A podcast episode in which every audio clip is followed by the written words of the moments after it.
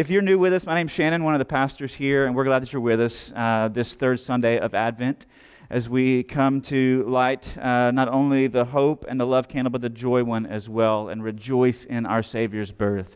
Uh, when you came in, you should have found one of these cards in the seat where you are seated, and on one side of that's a place for a little information about you, so we can send you some information about us. On the other side is a place for any prayer needs that might exist in your life, so we can pray with you and for you. If you fill out one of these cards, there's a box at the kiosk in the back of the room back there. You can drop it in there on your way out, and we'd be happy to connect with you, answer any questions that you have, or get you information about Redeemer. If you got a Bible with you this morning, you can open to 1 Peter chapter 1. 1 Peter chapter 1. We're continuing this series entitled Jesus Changes Everything. And we've been looking at some very non traditional, what we might say non traditional Christmas texts or Advent texts, as we've been looking at the themes of hope and love and joy this week and next week, peace. So this week we come to 1 Peter chapter 1, and we'll pick up reading in verse 3, and we'll read down through verse 9 together. If you don't have it in front of you, it should be on the screen behind me so you can follow along as we read together. 1 Peter chapter 1, beginning in verse 3, reads as follows Blessed be the God and Father of our Lord Jesus Christ. According to his great mercy, he has caused us to be born again to a living hope through the resurrection of Jesus Christ from the dead to an inheritance that is imperishable, undefiled, and unfading, kept in heaven for you, who by God's power are being guarded through faith for a salvation ready to be revealed in the last time. In this you rejoice, though now for a little while, if necessary, you've been grieved by various trials, so that the tested genuineness of your faith, more precious than gold that perishes though it is tested by fire, may be found to result in praise and glory and honor at the revelation of Jesus Christ. Though you have not seen him, you love him. Though you do not now see him, you believe in him and rejoice with joy that is inexpressible and filled with glory, obtaining the outcome of your faith, the salvation of your souls. This is God's word. Well, this year has been unlike any other, at least in my memory, and I'm sure in yours as well. And so, as we come to the conclusion of this year, celebrating this season of Advent, we, we decided not to go to the ordinary text, but to some non traditional text and look at these themes because I believe hearing about our hope in Christ, rooted firm and strong, hearing about the love of God that changes not only our future in our hope, but also our family and adopting us as His children and bringing us in as His sons and daughters, causing us to be born again, hearing about joy that is inexpressible and filled with glory, and about a peace that Jesus gives not as the world gives, but only He can give, is what we need most right now.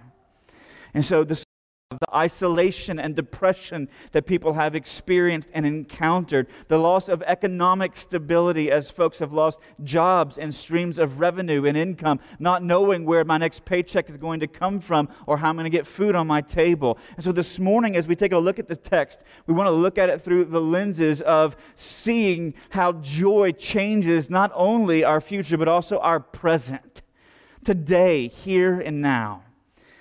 And so as we take a look at 1 Peter chapter 1, we want to see the source of Christian joy, the character of Christian joy, and then I want to admonish you to do a couple of things about it. So that's where we're going this morning. So let's take a look at first of all the source or the root of Christian joy. What is the root? What does it tell us that Christian joy is rooted in what God has done, what God is doing, and what God will do? Okay? Past, present, and future. What he has done, past, what he is doing now in the present, and what he will do one day in the future.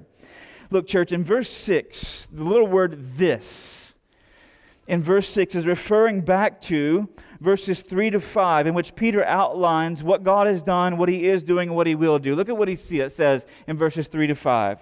He says, What God has done according to his great mercy.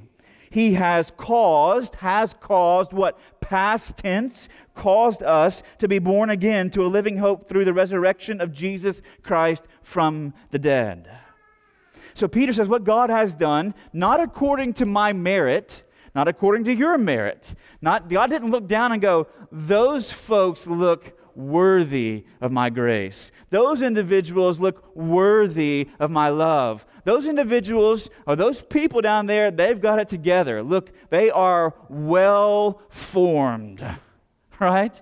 they are, they're some good folks. He didn't look down and see all the merits that we've stacked up and go, they are deserving of the new birth. Rather, he looked down, saw no one was deserving of it, but according to his mercy, not according to our merits, he caused us, past tense. If you're a Christian in the room this morning, Listen, the reason that you are in Christ, the reason that God has adopted you into his family is because he has caused you to come to life. It's on him. He's brought you to life from the dead. He's caused you to be born again to a living hope, right? Our hope is not dead, it's alive because our hope is a person. His name is Jesus, who's been raised from the grave. This is what God has done, past tense. He's brought you to life if you're in Christ this morning. Through the resurrection of Jesus from the dead, as the Holy Spirit raised him, so also it gave you new life if you're in him today. Past tense, present tense, what he is now doing. Peter says, Who by God's power are being guarded through faith. Right? You are now presently being. Something is going on where God is working on your behalf to keep you, to protect you, to defend you, and to guard you through faith and continued trust that God is in control. He is doing that now. He brought you to life, He sustains you, keeps you, and protects you now. And then what He will do, verses 4 and 5, to an inheritance that is imperishable, undefiled, and unfading, kept in heaven for you, for a salvation ready to be revealed in the last time, Peter says. He says, There's something waiting for you in the future. An inheritance in the future that he says is imperishable. It doesn't spoil. It doesn't have an expiration date like milk. It doesn't go bad and sour on you. It's undefiled. In other words, absolutely pure. There is no contamination in it whatsoever and unfading. It will never lose its brilliance. It will never lose its shine, Peter says. And it's kept in heaven. Who's keeping it? God is keeping it for you, for this salvation that's going to be revealed in the last time whenever Christ one day returns to bring this age to a close and open up an eternal age. That's what God will do. What he has done, what he is now doing, and what he will do. And Peter says, listen, don't miss this. This is the root of Christian joy. Because Peter says in verse 6, in this, in what? In what God has done, in what He is now doing, and what He will do one day in the future. In this you rejoice. This is the source of elation, ecstasy, and joy in the Christian life. Not only for Peter's readers, but for you and I today as well. Listen, you are going to be on an endless quest for joy, for delight, for a source of happiness and contentment in this life. Unless you see that it's rooted firmly and steadfastly in what God has done, what He is doing, and what He will do. Now, listen, you may object and push back a little bit and say, Listen, preacher, you don't know. Like, I hear all that, but you don't know what's going on with me. You don't know what's been done to me. You don't know the kinds of consequences I've experienced on account of my own actions and the ways that I've treated others and how those have come back on me. There's no way that I could have joy. Because of all that I've been through, I've experienced so much grief. But I want you to notice what Peter says. The first character quality of this joy is this joy that's rooted in God's work, not mine, in His work. Peter says Christian joy is an even though kind of joy. Some of you missed that, right? Christian joy is an even though kind of joy.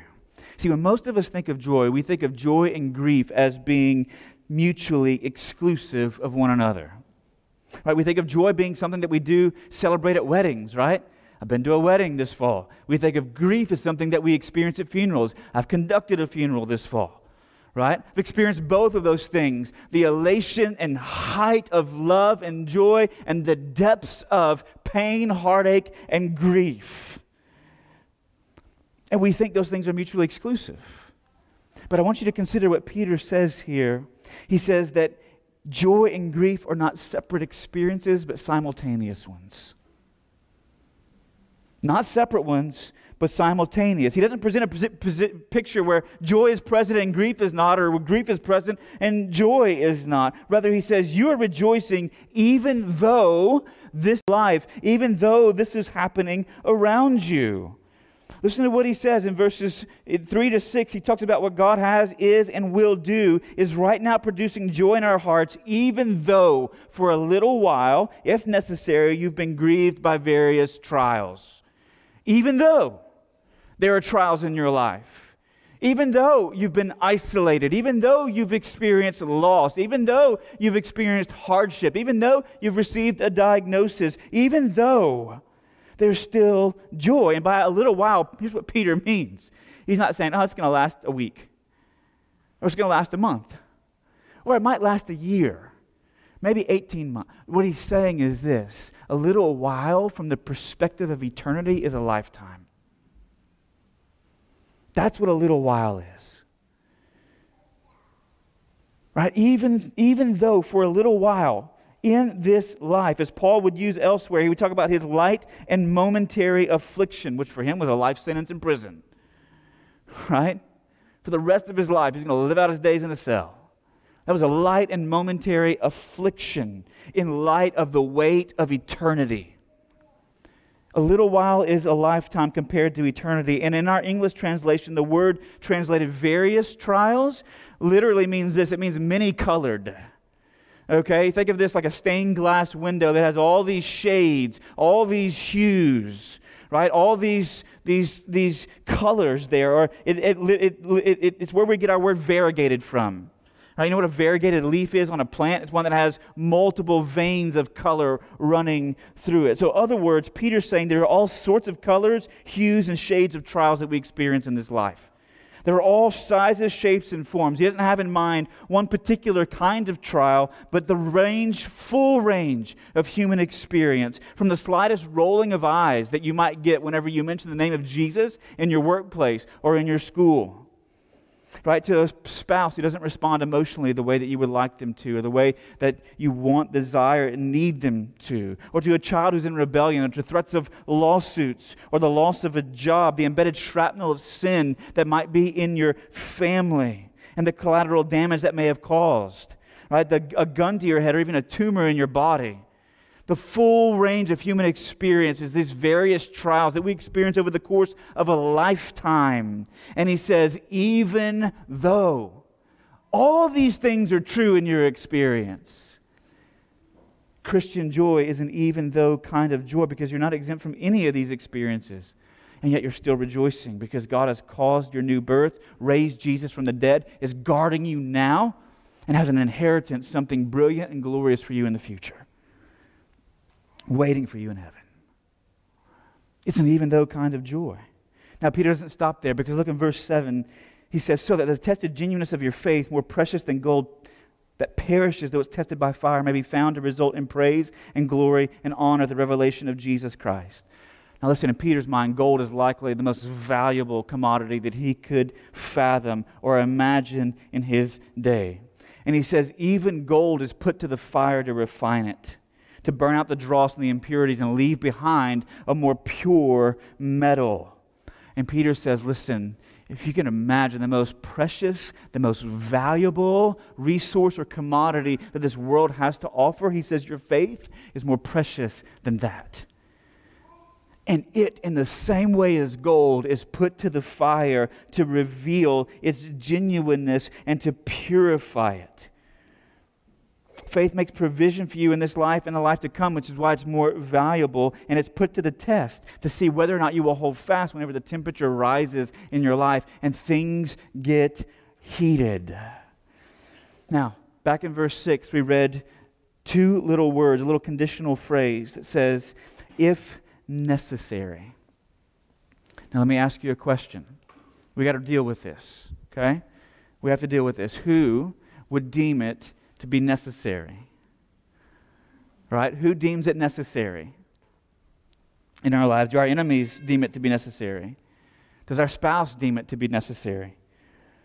Does your boss at work When he raises his voice and demands deadlines, does he deem it necessary? Do the leaders of our executive, legislative, or judicial branches deem the trials necessary? Does the mainstream media deem it to be necessary?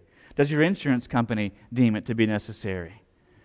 Does your family deem it to be necessary? Your children deem it to be necessary? Does Satan, our great enemy, deem it to be necessary? Who deems it to be necessary? Listen, church, while all of these may in their minds deem it necessary. There is one above all who deems it necessary for the purpose that's articulated in this text, so that the tested genuineness of your faith, your faith might be refined. Listen, who deems it necessary to melt away all of your self confidence whenever you walk through a trial of various kinds? Who deems it necessary to strain out your independence? Who deems it necessary to purge you of your own self reliance? Who deems it necessary to burn off and bring to the surface right, all of your self sufficiency, all of your autonomy, all of your self madeness? Who deems it necessary for that? Not the media, not politicians, not your spouse, not your boss, not your kids. No one deems it necessary for those purposes other than God Himself. God is the one deeming it necessary to that end, church. These trials that we experience of various kinds, of all shapes, sizes, and forms, all different colors, God has deemed necessary. So there is nothing that you have walked through in the past, there is nothing that you are now experiencing in the present, and there is nothing that you will encounter in the future. That's a trial of various kinds that God has not deemed purposeful and necessary in your life to refine your faith to make it pure, to burn stuff out of your life that is destroying you. There is nothing that He has not deemed necessary that has come down the road of your life. So, what this means, church, is this that all this stuff that you've heard, that's circulating out there in the winds of our culture, how it's always God's will for you to be promoted and never passed over, demoted, or fired. How it's always God's will for you to be respected and never neglected. Always God's will for you to be prosperous and never experience poverty. It's always God's will for you to be well and never get sick. Those things are not true. They are a lie I don't know how to say it any stronger than they are a lie. Because Christian joy, listen, church, is not circumstantial, it's an even though kind of joy. Second thing that characterizes this joy is that it's weighty and wordless. In verse 8, Peter says that the life of faith is characterized by a love for, belief in, and joy from Jesus, whom we have never seen but we love and are longing for. It's inexpressible, he says, and filled with glory. It's inexpressible and filled with glory. In other words, the word inexpressible means this essentially, I, I cannot find words to articulate the emotions that I'm experiencing as I rejoice in what God has, is, and will do. You ever found yourself there? Listen, if you are a Christian, there have been moments in your life. I'll say the same thing I said last week. It may not happen every day, it may not happen every week, it may not happen every month, but it happens from time to time in your life where you are overwhelmed with joy, like a volcano that is erupting and spilling over the brim of your life, and you cannot find the words to put your emotions into some sensible articulation. Okay, they're just not coming. Peter says that's the kind of joy that Christians experience, even though it's a wordless kind of joy, but it's also, he says, filled with glory. Peter's trying to imagine how can I describe it to you when it's indescribable? So it's just filled with glory. You know what the word glory meant in the Old Testament? Hmm, you're going to like this, right? It meant heavy. In fact, there was lot, there were several kings in the Old Testament who, who their glory was their heaviness, literally, right? They were big men okay? And so they were very overweight, obese, on their throne. And in the New Testament, that concept of glory carries similar, similar ideas. There's a weightiness, there's a heaviness, there's a substantialness to joy that anchors us and roots us and holds us fast, even though, even though, church, even though the winds are blowing, even though this rain is falling, even though the waves are pounding against us, it's filled with glory. It's majestic and I can't even describe it. Let me see if I can make it plain for you like this. A, a, a few years ago, I found myself on a plane to Florida to conduct a wedding for uh, a longtime friend, and I was seated next to a, uh, a lady, an, an older lady, who was traveling to Florida for the birth of a first grandchild. All right, and so, you know, there were other kids on the plane, and they, they were doing what kids do on a plane. You know what I'm saying? And so uh, it was a little chaotic up there in the front seats, uh, but we were sitting towards the back and we were just, you know, laughing and smiling because it wasn't our kid who was doing that stuff up in the front seats. But uh, I remember talking to this lady, okay, and she was talking about how she was going to Florida. She couldn't wait to get her hands on that grandbaby right? She couldn't wait to hold it in her arms. She couldn't wait to nurture it. She couldn't wait to rock it. She couldn't wait to sing to it. She couldn't wait to whisper to it. She couldn't wait to hand it off to have the diaper changed. You know what I'm saying? Right? She couldn't wait to see the baby. And it brought me back to remembering whenever my kids were born, when both of mine were born. And I can remember standing there in the delivery room, and I can remember my wife, God bless her right? Writhing in the pains of labor, and me holding her hand saying, Baby, you can do it, right? You got this.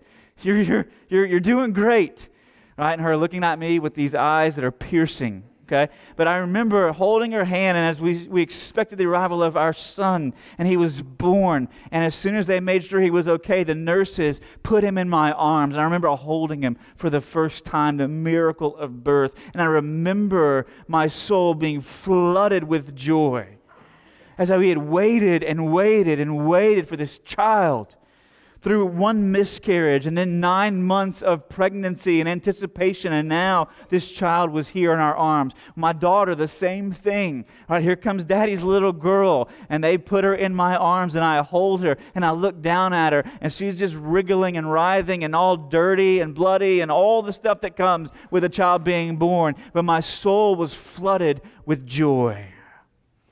So we've been waiting for the arrival of this little girl. Now, imagine, church, the joy of holding and filled with glory. It's weighty. It anchors us, and it's wordless because I can't even put it into words at times. It's an even though kind of joy, a weighty and wordless kind of joy. But finally, listen, church, it's a potent joy.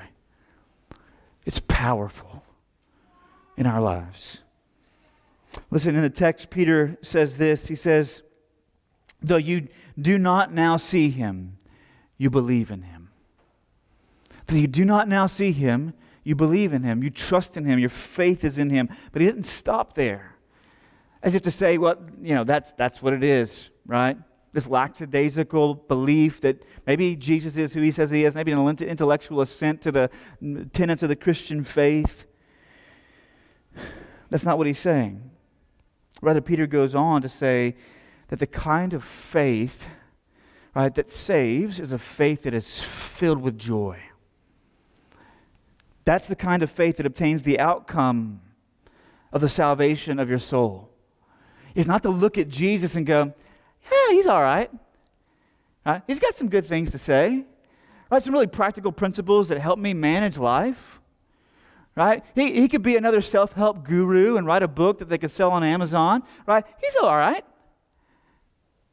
but it's to look at Jesus and not just merely see him as a homeless, poor Jewish carpenter that roamed the face of the earth some 2,000 years ago with some wisdom and principles that you could perhaps put in the book of Proverbs. But when you look at Jesus, you see majesty, you see glory, you see exaltation, you see honor, you see praise, someone who's worthy of worship, dedication, and loyalty and allegiance, love and affection. And you fall at your feet filled with joy, though you do not now see him, you believe him in him, and you rejoice. This faith leads to a rejoicing, which leads to the obtaining of the outcome of that faith, which is the salvation of your souls. A faith that lacks the substance of joy.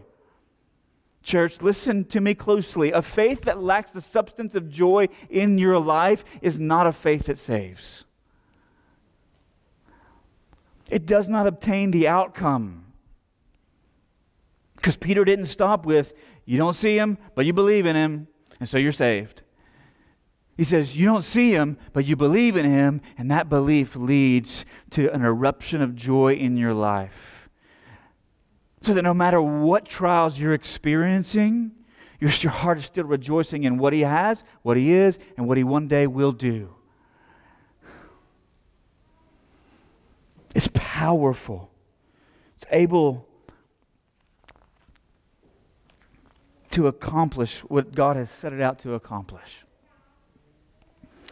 So, what do we do with this? Let me give you two things this morning, two exhortations, right? Spent a lot of time talking about the text. Let me give you a couple of ways that we need to work this out in life. The first one is this look to Jesus for a longer joy. There's all kinds of things that you can look to in this life for joy, aren't there? All kinds of things you can look to in this life for delight. But look to Jesus for a longer joy. I don't know if you, you, guys are familiar with flash paper, but it's like what magicians will use whenever they're doing tricks, right? And stuff burns up right in front of your eyes. Okay, they take a match, they put it to that paper, and it's like instantly, no smoke, no ash, it's gone. Right? And so as it's lit, you take another piece of paper and you put it in there, it consumes that one as well. You can keep funneling those pieces of flash paper left and right, and they're instantly, instantly, instantly, instantly consumed. Not a good kindling, right?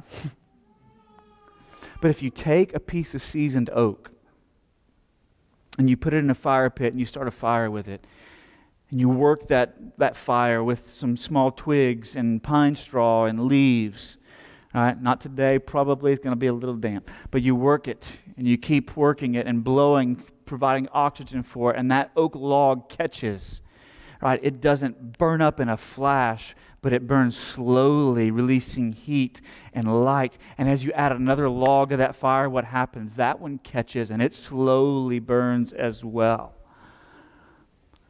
Listen, everything else that you and I look to in life for joy, for satisfaction, to be fulfilled is like flash paper. Because it might produce a flame, but it's gone in a second. It does not last. Let me see if I can illustrate to you another way, right? Right? If we're talking about root, the root of Christian joy is what God's work is. Listen, you guys ever seen daylilies in someone's garden? Okay, out in their flower beds. Right, the daylilies, the reason they have that name, you know why? Is because whenever they put up stalks and those things bloom, they could produce tens of dozens of blooms on one day, but those blooms last for one day. And they die, wither, and fall off. But an orchid, when it blooms, and that little pot sitting on the windowsill, you know, you take care of it, you give it the right they're a little finicky, but you give it the right amount of water and sunlight, and that bloom emerges and it lasts day after day after day after day. Everything else you and I look to in this life for joy, fulfillment, and satisfaction, whether that be another person, or whether that be possessions, whether that be positions and promotions, whether that be financial flourishing and stability, whether that be the home that we're about to purchase, the renovations that we're doing to the home that we have purchased, or the home that we're selling to liquidate assets and buy another one, right? Whatever it is that we're looking to for joy in this life is like flash paper and a daylily. It burns up instantly and withers in a day but looking to Jesus as the source and sum of your joy. Listen, it's like an oak log that just burns on the fire slowly and produces all kinds of heat in your life and a flower that blooms for weeks on end. So look to Jesus for a better or longer joy. Everything else withers, everything else is consumed in an instant. You know what happens? Listen, this is the irony of the situation is that it is consumed so quickly, right? You've experienced this before. I see my kids experience this when I take them to Target, right? You've experienced it anytime you make a purchase, right? It's like there's excitement there and it's there for a couple of days, and then all of a sudden that thing is old and something else is new that's shiny and catches my attention. Whoa, yeah, I got to have that now, right? Because this gave me joy for a moment, and this will give me joy for a moment, and this is endless quest. And so we continue to light flash paper and we continue to plant daylilies because our experience of those things leaves us wanting more of those things because it didn't last. It didn't last. And yet, our experience with Jesus, whenever we look at all those things and say, all those things, right? A family, a home, food to eat on our, all those things that we might look to, th- to, to fill us with joy and say, those are great gifts, but they are terrible gods and they will destroy your life. So to look at them and say, You are a good gift from a good God, and I find all my joy in Him because He's the giver of all good things. And whenever you find your joy in Him, listen, it's going to leave you wanting more, not because it didn't fill you, but because it did. And there is a night and day difference between those two. Second exhortation not only look to Jesus for a longer joy, but look to Him for a better joy. A better joy. So I did a wedding a few years ago, and I, the bride was um, sitting there on at the reception afterwards, and she, you know, they're going through all the speeches and everything, and so she decides she wants to say a few words, and then she steps up to the microphone and she looks out upon all of her friends and her family who are gathered there with her. She makes this declaration. She says, "My heart is so full." Because here are all the people in her life who have shaped her, all the people in her life who have influenced her, all the people in her life who were of significance to her all the people in her life who had loved her and whom she had loved, who had gathered there that day to celebrate God's gift of marriage in her life. And she said, My heart is full. Why would she step back after seeing all those people there and saying, My heart is full? She didn't step back and say, when, when, when they moved into a new house and say, My heart is full. When she got a new car and say, My heart is full. When she got new, the, the, the latest iPhone and say, My heart is full, right? Not homes or possessions or technology, electronics or clothing. Here's why because our deepest joys, church, are not found in things, but in people. Our deepest joys are not found in stuff, but in the context of relationships. so I want you to consider something with me this morning. This joy that Jesus affords us by God's work in and through Him. Listen, it is not only a longer joy in duration, but it's a better joy in quality. And here's why because if our deepest joys, and you know this to be true, at least if you're a healthy human being, all right? If you don't need something, right? You know that relationships bring the most meaning to your life not your address, and not the car that sits in the garage of that address, and not even the experiences that you have as you're able to travel, but the people that are in your life bring the most meaning and substance to it. They make you full. And so, if that's true, church, listen, then wouldn't it also be true that the highest person is able to bring the greatest joy? In your life. The ultimate person is able to bring ultimate joy, the deepest, greatest, and highest joy. C.S. Lewis said it this way He said, God cannot give us happiness and peace apart from Him because it is not there. True joy doesn't exist apart from Him. That's why in verse 8, Peter says, Even though you have not seen him, you love him. And even though you do not now see him, you believe in him and you rejoice with a joy that is inexpressible and filled with glory. I want you to consider something. Peter saw him, Peter laid eyes on him. Peter ate with him. Peter sat around the fire with him, shared meals with him. He watched Jesus teach, heard him teach, watched him heal and restore people. He washed Peter's feet. Peter sees him crucified. Peter experiences him being raised and shares a meal with him by the lake where he's restored after hauling in this miraculous catch of fish. Peter sees him. But look at what Peter says you haven't seen him, and you love him and believe in him.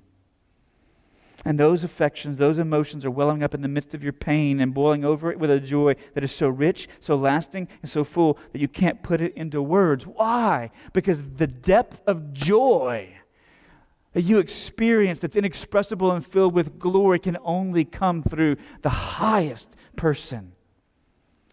People, not things, bring the greatest joy in our lives, so the greatest person brings the greatest joy. That's why it's inexpressible. That's why it's filled with glory. That's why you can't find words for it. In fact, the joys that we experience, listen, in every other relationship is a shadow of this joy. Jonathan Edwards said it this way He said, God is the highest good of the reasonable creature and the enjoyment of Him is the only happiness with which our souls can be satisfied. To go to heaven, fully to enjoy God, is infinitely better than the most pleasant accommodations here. Fathers and mothers, husbands and wives or children, or the company of earthly friends are but shadows.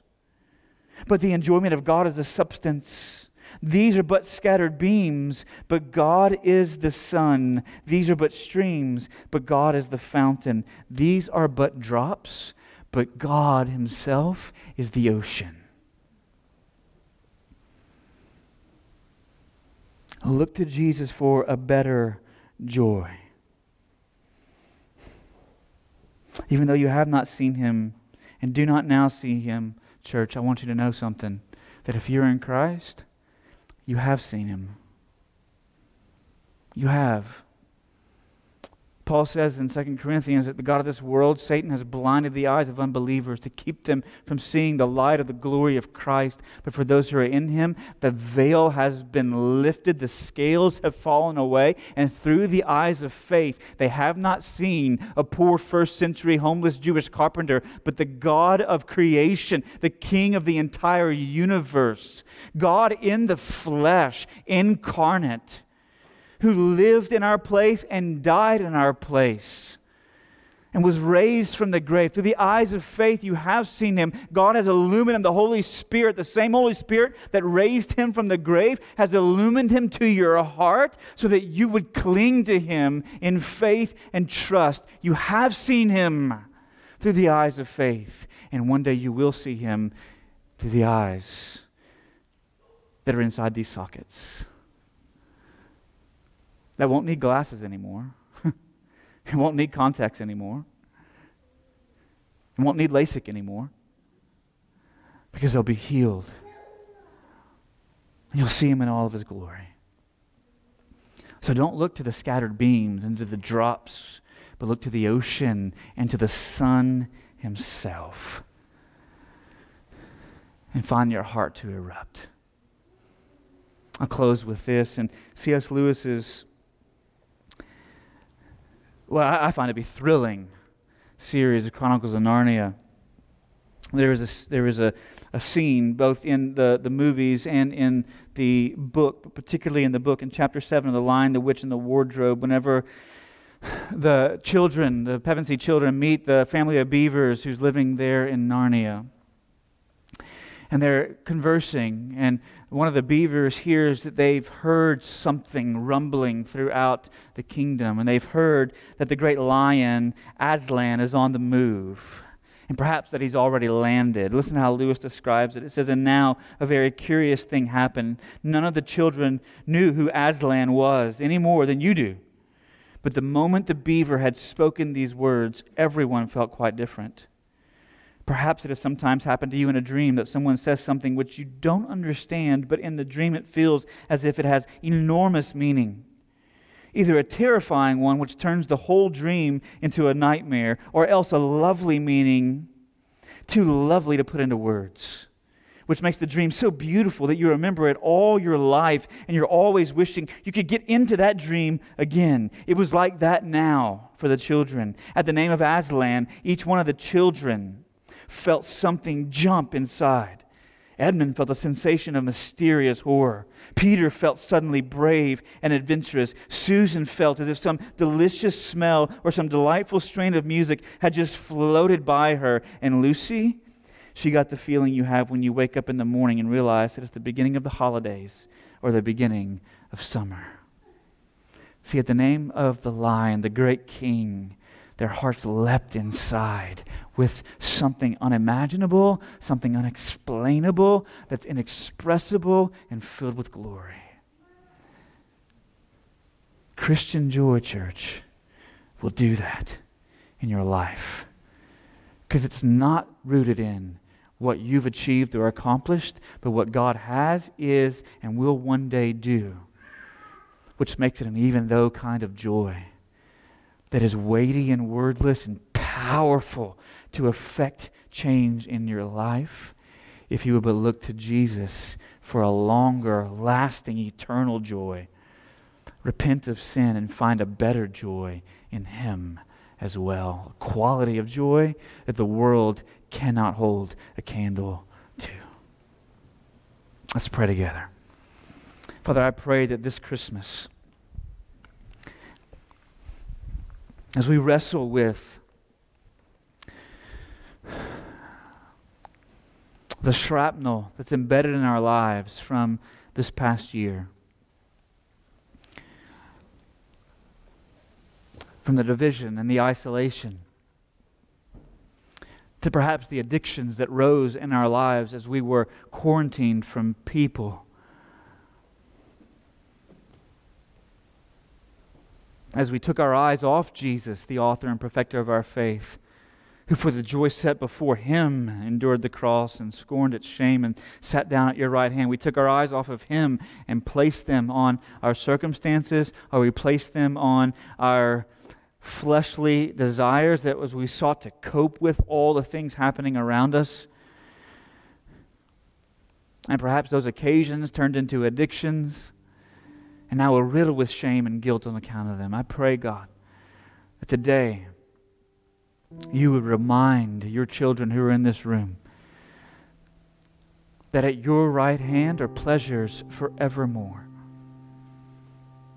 And all they must do is look at those things they have sought to exchange as sources of joy and say, You may indeed be a good gift in the right context, but you are a horrendous God, a grotesque God. And they would fix their eyes back upon you and your Son, and that your Holy Spirit would flood their hearts with the grace they need to repent and to look to your Son as the one who can provide joy in their life, not only in this life, but in the life to come. A lasting joy that is not consumed in an instant, but burns through every season of our life, even though. And I pray, God, that as well that they would look to Jesus for a better, higher, more qualitative joy in their experience and that today you might cause their hearts to leap once again where they've been languishing. Awaken, God. May your spirit awaken your people. And Father, for those who have never experienced the new birth, those who have never crossed the line of faith, to turn from self and sin and place their trust in Christ and Christ alone. I pray that today, that this week might be the time for them to do so. And that, Father, whatever questions they have about that, that they would not shrink back from asking them, but they would press forward and step into the light.